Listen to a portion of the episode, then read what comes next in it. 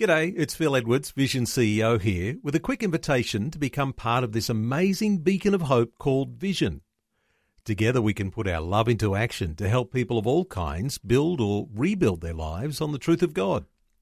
Please consider the part you can play during our upcoming Visionathon appeal, remembering that it's your support that makes Vision possible, including this podcast. Audio on demand from Vision Christian Media. Our Father, who art in heaven, hallowed be thy name. Pastor Greg Laurie comments today on the Lord's Prayer. Now, if we wrote the Lord's Prayer, it would probably sound like this Our Father who art in heaven, give us this day our daily bread. But as I think about the awesomeness of God, it will cause me to see my problem, challenge, need in a different light. It won't change it necessarily, but it will change my perspective. Because listen to this God is bigger than your problem. This is the day when the lost are found. This is the day for a new beginning. Amazing grace, how sweet the sound. Again, you hear all the angels are singing. This is the day, the day when life begins. Are you facing a challenge right now? A trial, a tragedy, a crisis, maybe a loss? God knows what you're going through. He's concerned about what you're going through, and He has the power to get you through. Today in A New Beginning, Pastor Greg Laurie points out that God wants us to come to Him and ask for His help. Prayer is a vital part of surviving the toughest challenges that life throws our way. Pastor Greg shines the light on praying effectively using the Lord's model for effective prayer.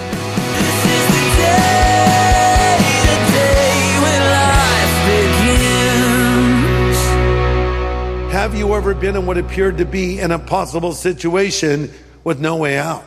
Let me restate that question. Are you in right now an impossible situation with no way out? Or have you ever, ever desperately needed or even wanted something, but it seemed there was no way you would ever have it? Have you ever thought there was no future for you and for you it was just too late? If so, you need to know more about the power of God and what can take place through prayer. For one thing certainly stands out in the pages of scripture is that prayer can dramatically change situations, people, and on occasion, even the course of nature itself.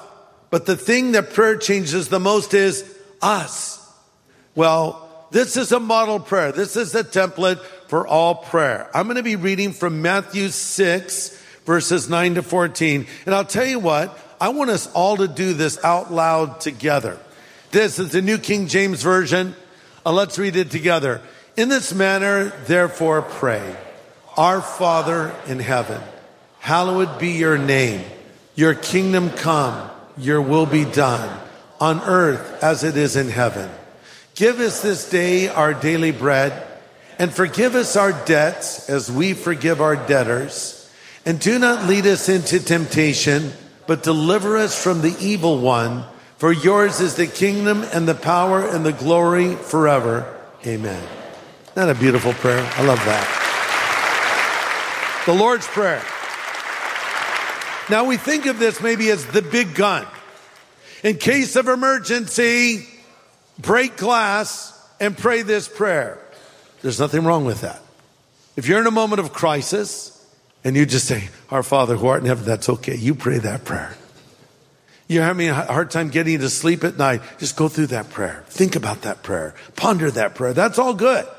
But it's not just the big gun, so to speak. It's not just the in case of emergency prayer. As I said, it's a model for prayer. So here's point number one if you're taking notes. You have complete access to the creator of the universe through prayer. You have complete and total access to the creator of the universe through prayer. Let's start at the beginning. Our Father who art in heaven. So you just call him and you say, Dad, I need to ask you a question. That's called access. You're his daughter. You're his son. He loves you. He lights up when you walk into the room. He wants to hear from you. He wants to talk to you. He wants to spend time with you. It's never a drudgery. It's always a delight. And the same should be true for us. This is your Father in heaven, a Father who will always be there, a Father who listens, a Father who loves us, your Father in heaven. You say, but that's a problem. In heaven, heaven is so far away. I need someone here on earth. Well, for starters, God is omnipresent, which means present everywhere, so he isn't heaven in here. But is heaven really that far away? I think we think, you know, here's the, the sky and now here's the solar system and now here's the third heaven and it's just so, so far. And maybe in a sense that's true, but in another sense, heaven is closer than you realize. Heaven is another dimension. It's a supernatural realm. So for the Father in heaven to step into your world is nothing to him. He's here. My Father who art in heaven, hallowed be your name. Your kingdom come, your will be done on earth as it is in heaven. So God is deeply involved and deeply concerned about what you're facing right now. If it concerns you, it concerns him. Our Father who art in heaven. Notice it's our Father in heaven, not my Father in heaven. We're being taught by Jesus to pray with other believers. He doesn't teach us to pray, give me this day my daily bread. And nor does he teach me to pray, forgive me my sins as I forgive those who sinned against me. He teaches me to pray, give us this day our daily bread and forgive us our sins as we forgive those who've sinned against us. There's nothing wrong with asking God to forgive you of your sin and provide your daily bread. But the emphasis here is this is something we should do together. Christians need to pray with Christians. It helps, doesn't it? You ever had a burden? You're overwhelmed with something? You see a Christian friend, you say, Can we pray? Yes. And after you pray, you just, it, it feels so much better. That's because there's power in unified prayer.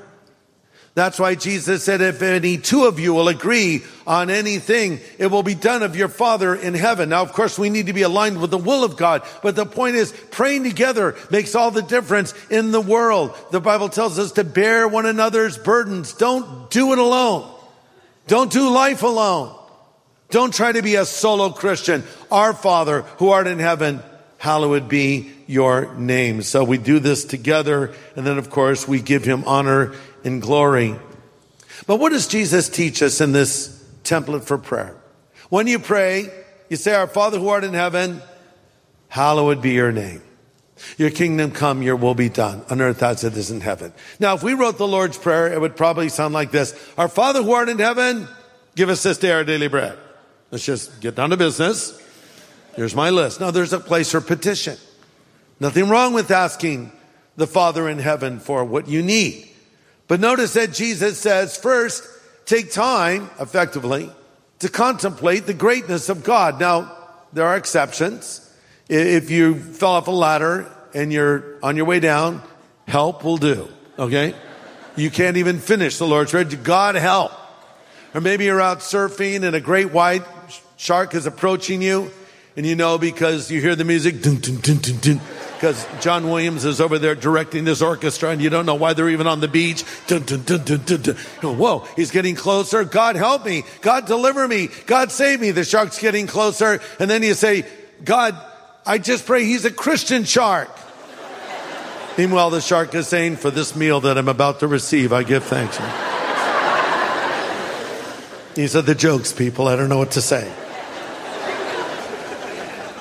But as I think about the awesomeness of God, as I contemplate the greatness and bigness of God, it will cause me to see my problem, challenge, need in a different light. It won't change it necessarily, but it will change my perspective. I'll see it differently because listen to this. God is bigger than your problem. Whatever it is, God is bigger. And so my Father, who art in heaven, hallowed be your name, set apart be your name, honored and glorified be your name. You're listening to A New Beginning with Pastor Greg Laurie from Harvest Ministries in California, USA. And some careful consideration today to the Lord's Prayer as Pastor Greg presents his message in case of emergency. Let's continue. Point number four now Prayer is getting God's will on earth, not my will in heaven. Prayer is getting God's will on earth, not my will in heaven. Verse 10, your kingdom come, your will be done on earth as it is in heaven. I've heard people say, I've been wrestling with God a lot in prayer. Really? I hope you're losing. you don't want to talk God into something that is not His will, not that you could, but why even try? You see, prayer is, is not about changing God's mind. It's many cases about changing my mind. Prayer is not pulling God my way. It's pulling me His way.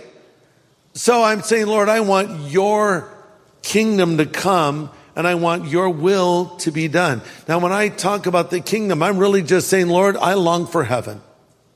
Every Christian has been pre-wired to know God and they've been pre-wired to long for a place they've never been to before. Sort of a homing instinct. We see it in the animal kingdom. God has put it in humanity as well. We long for heaven. We're homesick for heaven. So when I'm praying, your kingdom come, your will be done, I'm just saying, I long for the day when I'll be in heaven in the presence of the Lord. But I'm also saying, I long for the day when Jesus will come back to this earth again. Because the word that is used here by Christ, come, is a word that means something that's sudden and instantaneous. So effectively, when I say, Your kingdom come, your will be done on earth as it is in heaven, I'm saying, Lord, please come back and do it soon. And it's also a personal request. I'm saying, Lord, I want your kingdom in my life. I want your rule in my life. Jesus said, The kingdom of God is in the midst of you. And by that he meant when he was a, with a group of people, I'm here. Uh, wherever I am, that's where the kingdom of God is. So when I say your kingdom come, your will be done. I'm saying, Lord, I want your rule in my life. I want you to be in charge of my life. I want to give you the master key of every door in my little house. I want to give you all my passwords. Hmm. No secrets, Lord. I want you to have access. You say what you want to say. You do what you want to do. This is what Jesus meant when he said, seek first the kingdom of God. Also, when I pray your kingdom come, your will be done on earth as it is in heaven, I'm praying for the salvation of those that don't know the Lord. And we can play a part in bringing that kingdom to others, can't we? God's kingdom is brought to this earth every time a new soul is brought to Jesus. Point number five. God wants us to bring our needs before Him each and every day. God wants us to bring our needs before Him each and every day. Verse 11, give us this day our daily bread. Now, if you're on the keto diet, you'll have to change that, I suppose. give me this day my daily meat and cheese, I suppose. give me this day my daily bread. Now, what does this mean? Well, it's obvious that bread, bread was a staple of the first century diet. So it includes that, but bread speaks of everything. It speaks of your uh, finances. It speaks of a roof over your head. It speaks of your health. Just everything you need in life, my daily bread. It's a funny thing, back in the 60s, uh, it was an expression for money. Someone might come up to you and say, Hey man, do you have any bread? By the way, that's my default 60s way of speaking. I think everybody in the 60s, Hey man, uh, do you have any bread? Yeah. Too many drugs. Mm. But God wants to provide everything you need in life. And it's a reminder that everything I have in life is provided for me by God.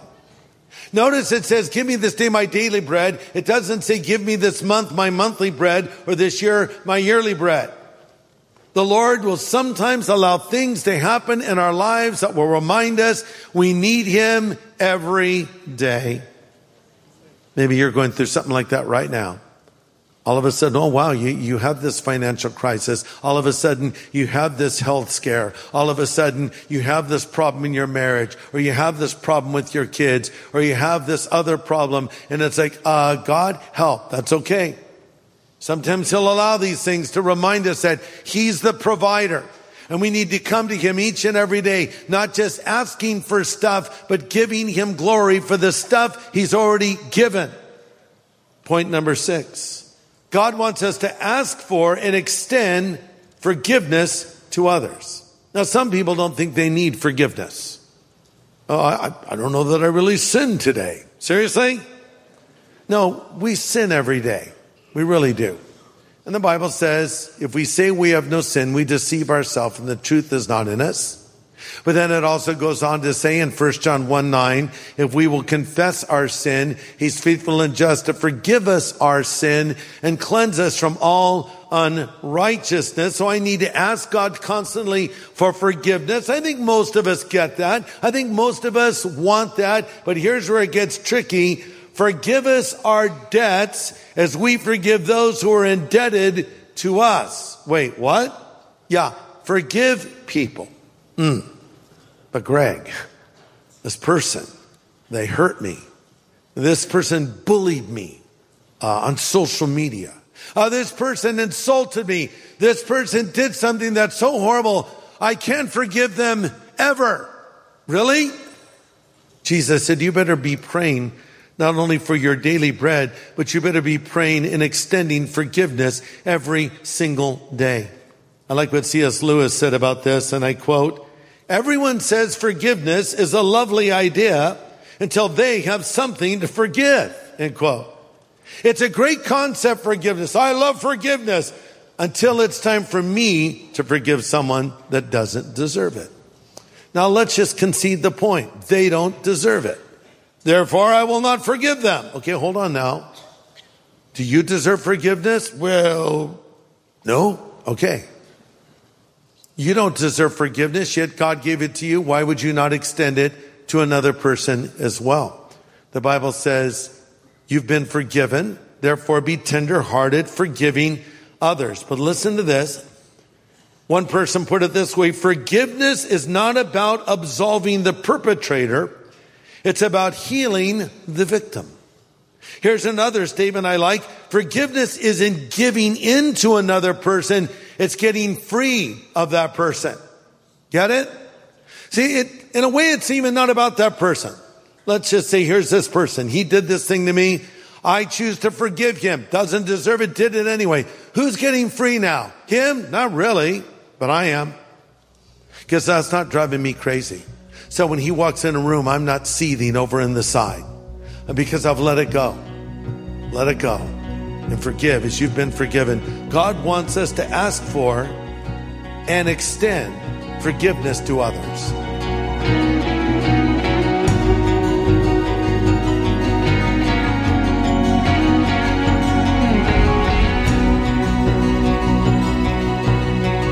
Pastor Greg Laurie with a great message on prayer, some insight on the importance of forgiveness, following the Lord's model for prayer as laid out in what we commonly call the Lord's Prayer.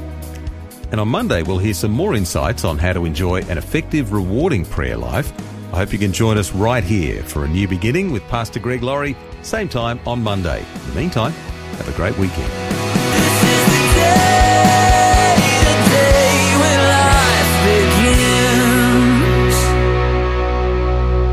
Now, for a copy of today's full message, get in touch with Vision Christian Store. It was called In Case of Emergency. Just go to visionstore.org.au or call 1 800 00 50 11. Thanks for taking time to listen to this audio on demand from Vision Christian Media. To find out more about us, go to vision.org.au.